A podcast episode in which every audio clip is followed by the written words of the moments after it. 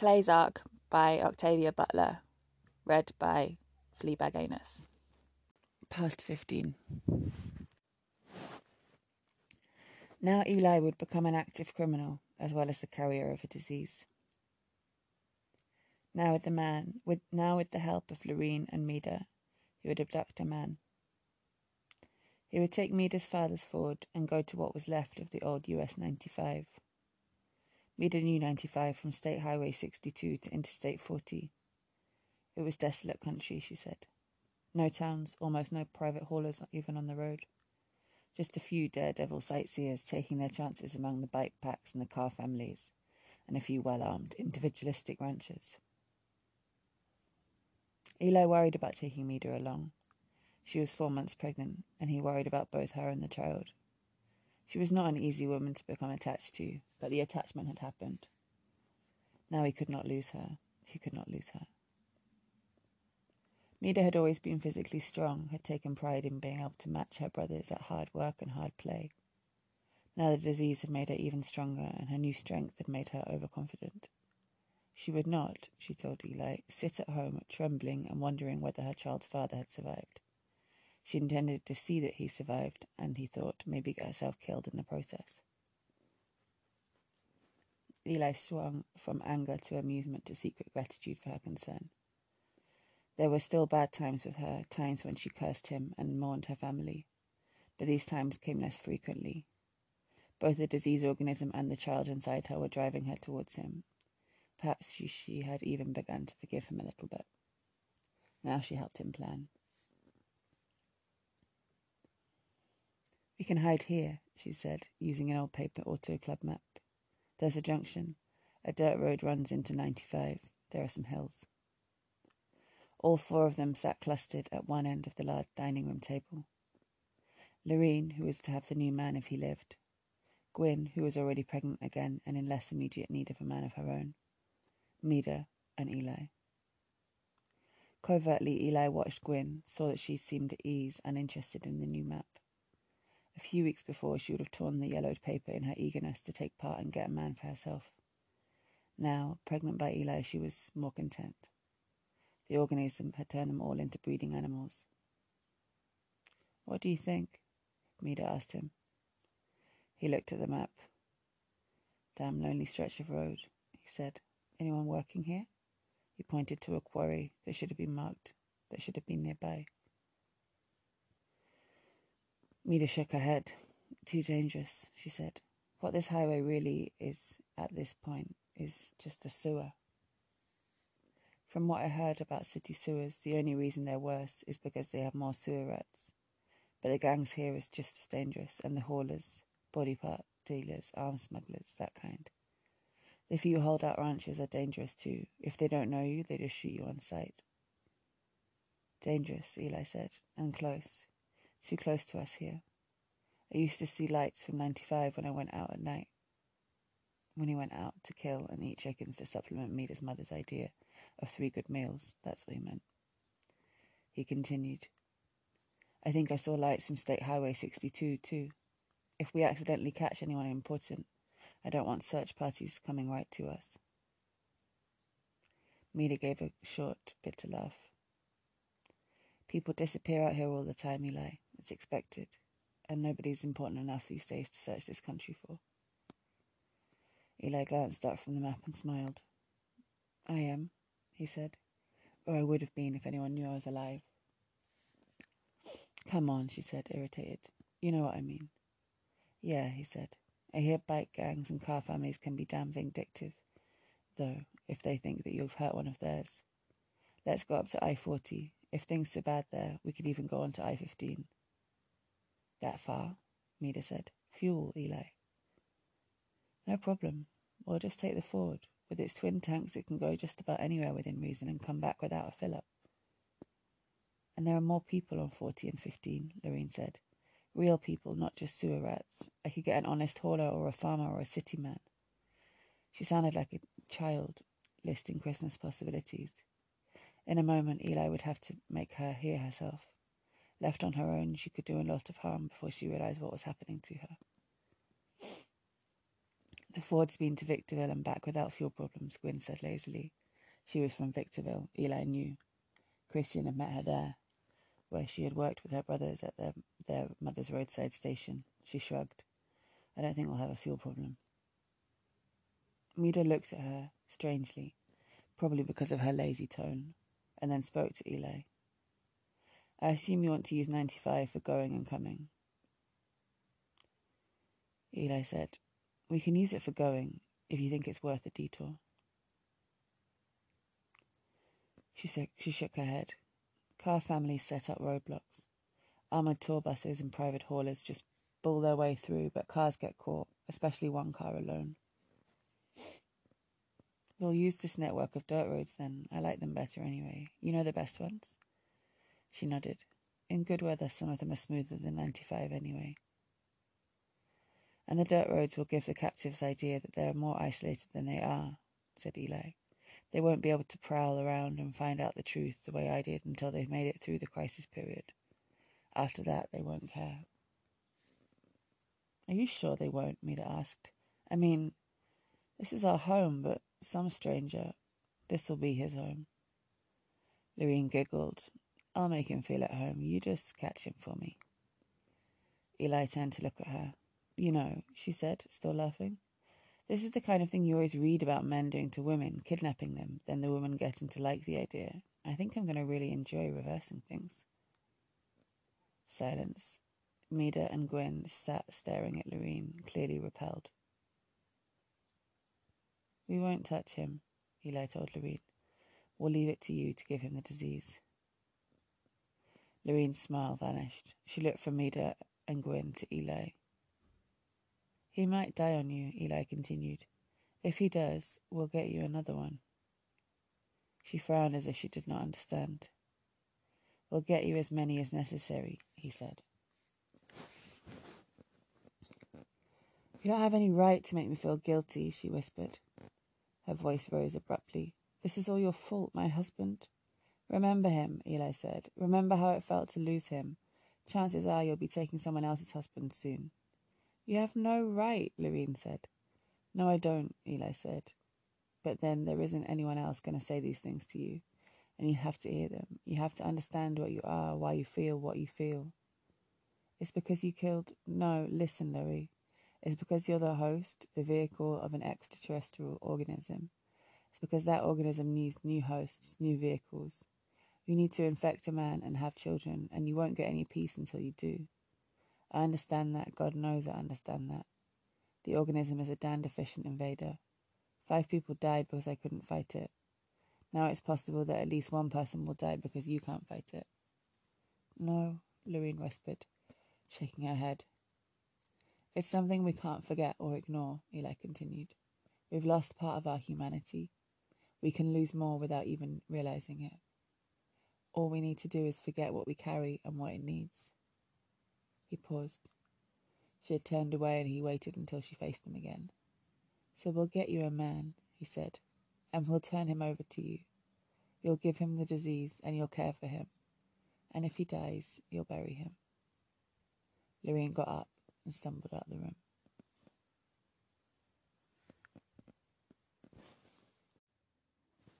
Present 16.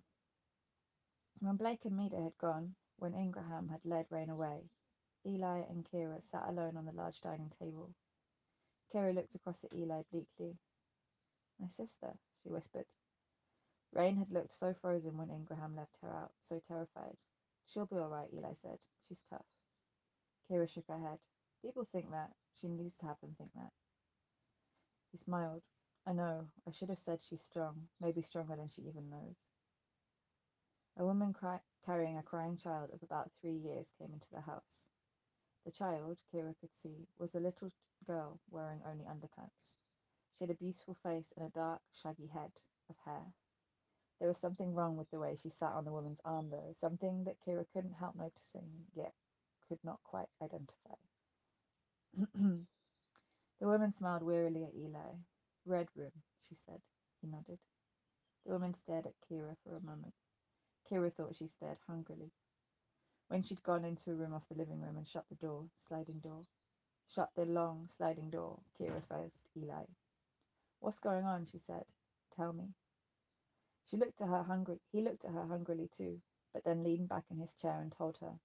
No more hints, no more delays. When he finished, she asked questions and he answered them. At one point, the woman and the child came out of the red room, and Eli called them to her. Lorene, bring Zira over. I want you to both meet Kerry. The woman, blonde and thin, came over with her hungry eyes and her strange child. She looked at Kira and then at Eli. Why is there still a table between you two? she asked.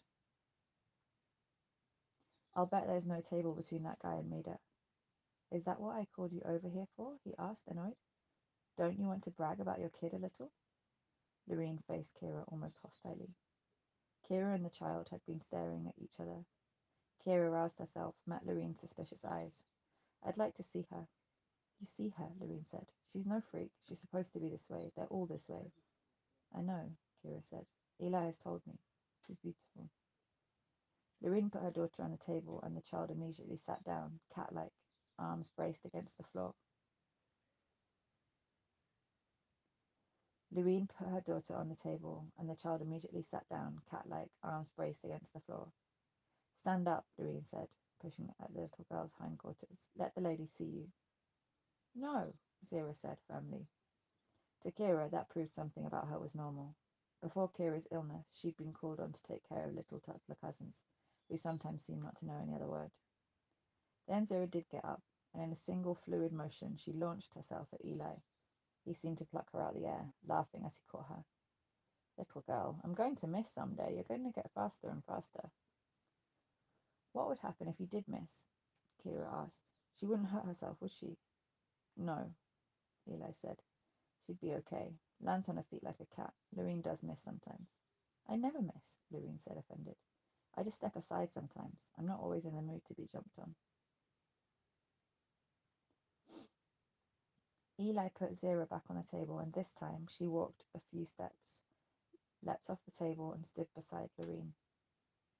Kira smiled, enjoying this child's smooth, cat like way of moving. Then she frowned. A kid that age should be kind of clumsy and weak. How can she be so coordinated? We've talked about that, Eli said. They do go through a clumsy period, of course. Last year, Z fell down all the time. But if you think she's agile now, you should see Jacob. He's four. What will they be like when they're adults? We don't know, Lorene said softly. Maybe they peak early, or maybe they're going to be as fast as cheetahs someday. Sometimes we're afraid for them. Kira nodded, looked at the child. She was perfect, a perfect, lean, little four-legged thing with shaggy, uncombed hair and a beautiful little face. A baby sphinx, Kira said, smiling. Think you could handle having one like this someday? Kira glanced at her, smiled sadly, and then turned back to Zira. I think I could handle it, she said. Zira took a few steps towards her. Kira knew that if the child scratched or bit her, she would get the disease. Yet she could not feel herself, bring herself to feel afraid. The child was as strange a being as Kira had ever seen, but she was a child. Kira reached out to her, but Zira drew back. Hey, Kira said softly. What do you have to be afraid of? She smiled. Come here. The little girl mirrored the smile tentatively, edged towards Kira again. She was a little cat, not sure if it should trust the strange hand. She even sniffed without getting close enough to touch. Do I smell good? Kira asked. Meat, the child said loudly. Startled, Kira drew back. She expected to be scratched or bitten eventually, but she did not want to have to shake Zira off her fingers. Anything as sleek and cat like as this child would probably have sharp teeth.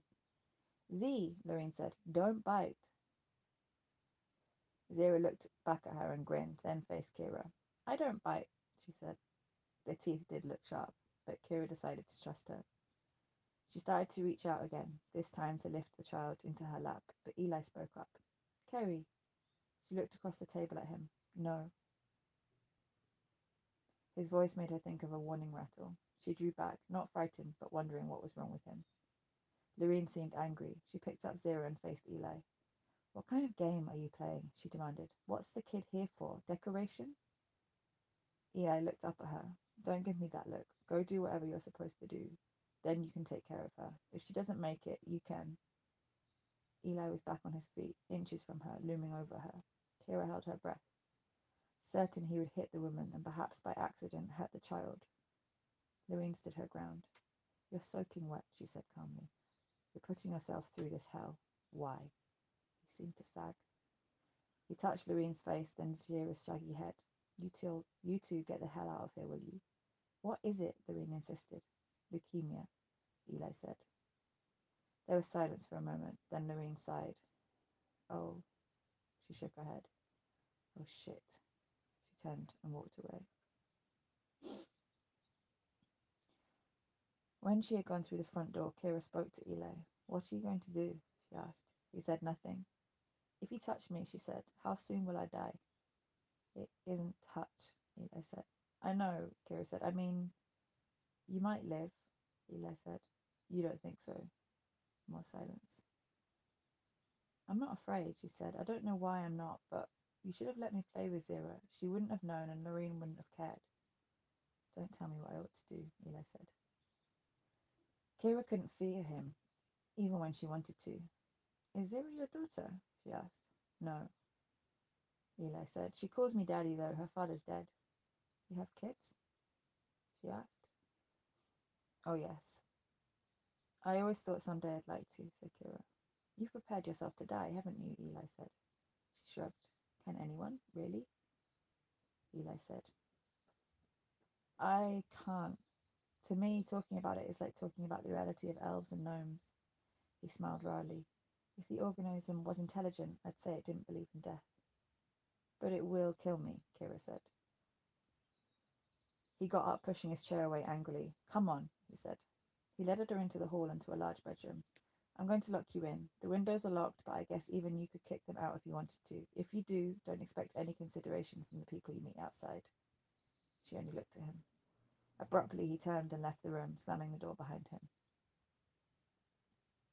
Kira lay down on the bed, feeling listless, not quite in pain, but unable to worry about Eli. His guilt, his the compulsion that would surely overcome him soon. Her body was warning her. If she did not get her medication soon, she'd feel worse. She closed her eyes, hoping to fall asleep. She had the beginnings of a, of a headache, or what it felt like to have the beginnings of one. Sometimes the dull, threatening discomfort could go on for hours without really turning into a headache. She rolled over, away from the wet place her sweating body had made. Clay's Ark victims were not only people who could sweat profusely without heat. Her joints hurt when she moved. She had decided she was to be left alone for the night when Eli came in. She could see him vaguely outlined in the moonlight. Apparently, he could see her much better. Fool, he said. Why didn't you tell me you felt bad? You've got medicine in the car, haven't you? Not caring whether he could see or not, she nodded. I thought so. Get up. Come show me where it is. She didn't feel like moving at all, but she got up and followed him out. In the dining room, she watched him pull on a pair of black, cloth lined plastic gloves. Town gloves, he said. People take us for bikers in stores sometimes. I had a guy serve me once with a shotgun next to him. Damn fool. I could have had the gun any time I wanted it, and all the while I was protecting him from the disease. Why are you protecting me? she thought, but she said nothing. She followed him out to the car, which had been moved farther from the house. There, she showed him the compartment that contained her medicine. She had left it on the seat once, not thinking, and someone had clearly managed to smash into the car and to get it, no doubt hoping for drugs. They would have been disappointed. They might have got into her chemotherapy medicines and made her feel thoroughly sick. Where's your father's bag? Eli asked. She was startled but hid her surprise. Why do you want it? He wants it. Mida says you're going to let him examine her. He wants it, Eli said. Mida says she's going to let him examine her. Why? He wants to. It gives him the feeling he's doing something significant, something familiar that he can control. Knowing Mida, I suspect he needs something like that right now. Can I see him? she asked. Later, maybe. Where's the bag? This time she couldn't help glancing towards the bag's compartment. It was only a tiny glance. She did not think he'd seen it, but he went straight to the compartment, located the hidden keyhole, stared at it for a moment, and then selected the right key on the first try. You never turn on any lights, Kira said. Does, it, does the disease help you see in the dark? Yes. He took the bag. He took the bag from its compartment. Take your medicine to your room, all of it. The bag won't work for you, she said. It's coded. Only my father can use it. He just smiled. She had to suppress an impulse to touch him. The feeling surprised her, and she stood looking at him until he turned abruptly and strode away. She watched him, realizing he may have felt as bad as she did. His smile had dissolved into a pinched, half starved look before he turned away. She stood where he was, first looking at him after him, then looking up at the clear black sky with its vast spray of stars. The desert sky at night was fascinating and calming to her.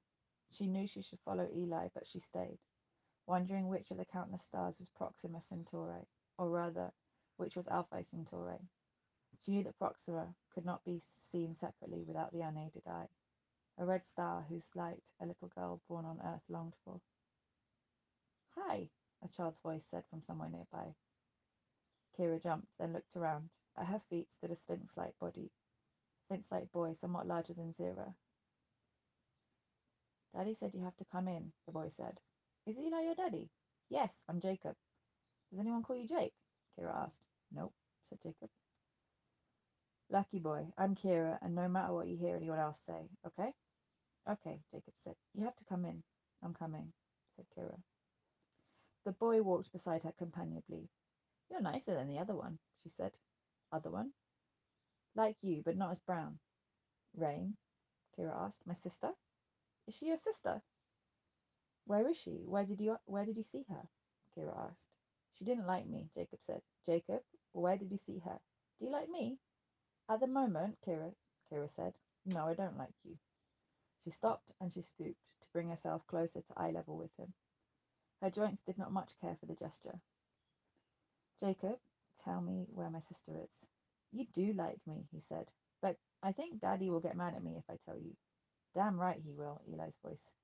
Eli's voice said. Kira looked up, saw him, and stood up, wondering how anyone could move so silently in in sand that crunched underfoot. The boy moved that way as well. Eli, why can't I know where my sister is? she asked. What's happening to her? Eli seemed to ignore her and spoke to his son. Hey, little boy, come on up here. He did not bend at all, but Jacob leapt into his arms. Then the boy turned to look at Kira. You tell Kerry what his, her sister was doing last night, last time you saw her, Eli said. The boy frowned. Kira? Yes, tell her. You should tell Kira, the boy said. That's what she likes. Do you? Eli asked her. Yes, now will you please tell me about Rain? She was with Stephen, Jacob said. They looked at the cows and fed the chickens, and Stephen ate some stuff in the garden. Stephen jumped with her, and she didn't like it. Jumped? Kira said. From some rocks, Jacob said. She liked him. Kira looked at Eli, questioning. Stephen, Kashi- K- Stephen Kaneshiro is our bachelor, Eli said, heading for the house again. Kira followed automatically. He saw the two of you and asked about you. I aimed him at Rain. And she likes him. I'd say so, Eli said. This kid reads people pretty clearly. Is she with him? She could have been, Eli said. Stephen said it was too soon for her, so she's alone. Kerry, she's all right, I promise you. Beyond infecting her, no one wants to hurt her. Kira, Jacob said into Eli's ear. Eli laughed. Yeah, he said. He looked at the little boy. You know it's time for you to go to bed. Past time. Mum already put me to bed, Jacob said. I figured. I figured she had. What will it take you to get you to stay there? Jacob grinned and said nothing. The kids are more nocturnal than we are, Eli said. We try to adjust them more to our hours for their own protection. They don't realize the danger they're in when they roam around at night. He held the door open for her and she went in. There are bobcats in these mountains, aren't there? she asked. And coyotes. Jacob's in no danger from animals, Eli said.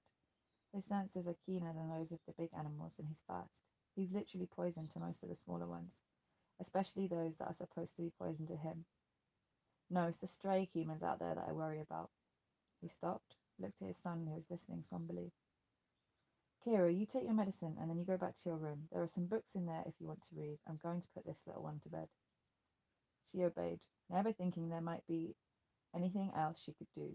She caught herself feeling grateful to him for not hurting her, not even forcing the disease on her, though she didn't know how long that could last. Then she realized that she was feeling gratitude to a man who had kidnapped her family. Her problem was she liked him. She wondered who Jacob's mother was. Mida? If so, why was Mida trying so hard, so obviously, to get Blake Maslin and her father into bed? Perhaps he was there now. No, Jacob's mother must be somewhere else. She sat staring at the cover of a battered old book, something from the 1960s, written even before the birth of her father. Ishi, last of his tribe, said the title. She had intended to read, but she had no concentration. Finally, Eli appeared again to take her to the, her father. That meeting was terrible. It forced her to remember that her liking for Eli could not matter. The fact that she was not afraid for herself could not matter. She had a duty to help her father and Rain to escape, and that terrified her. She did not underestimate the capacity of Eli's people to do harm.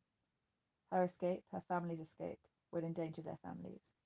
They would kill to prevent that, or perhaps they would only injure her badly to keep her with them in agony. She had had enough of pain, but she had a duty. I shouldn't have let you see him, Eli said. She dumped. Be- she'd been walking slowly back to her room, forgetting he was behind her. I wish she hadn't, she whispered. Then she realized what she'd said, and she was too ashamed to do anything but go into her room and try and shut the door. He wouldn't let the door shut. I thought it would be a kindness, she said, to both of you, and as though to explain. I liked the way you got along with Jacob and Zira. They're good kids, but the reactions they get sometimes from new people. Kira knew about ugly reactions. Probably Jacob knew more, or would learn more, but walking down a city street between her mother and her father had taught her quite a bit. She reached out and took Eli's hands. She'd been wanting to do that for so long. The hands first pulled back from her, but did not pull away. They were calloused, hard, very warm. How insane to expose herself to disease now she knew that she must at least try to escape. Yet she almost certainly already had it. Eli and her father had deluded themselves into believing otherwise, but she knew her own particular therapy induced sensitivity to infection. Her father knew it too, whether or not he chose to admit it. The hands closed in on her, on her hands, giving in finally, and in spite of everything, she smiled.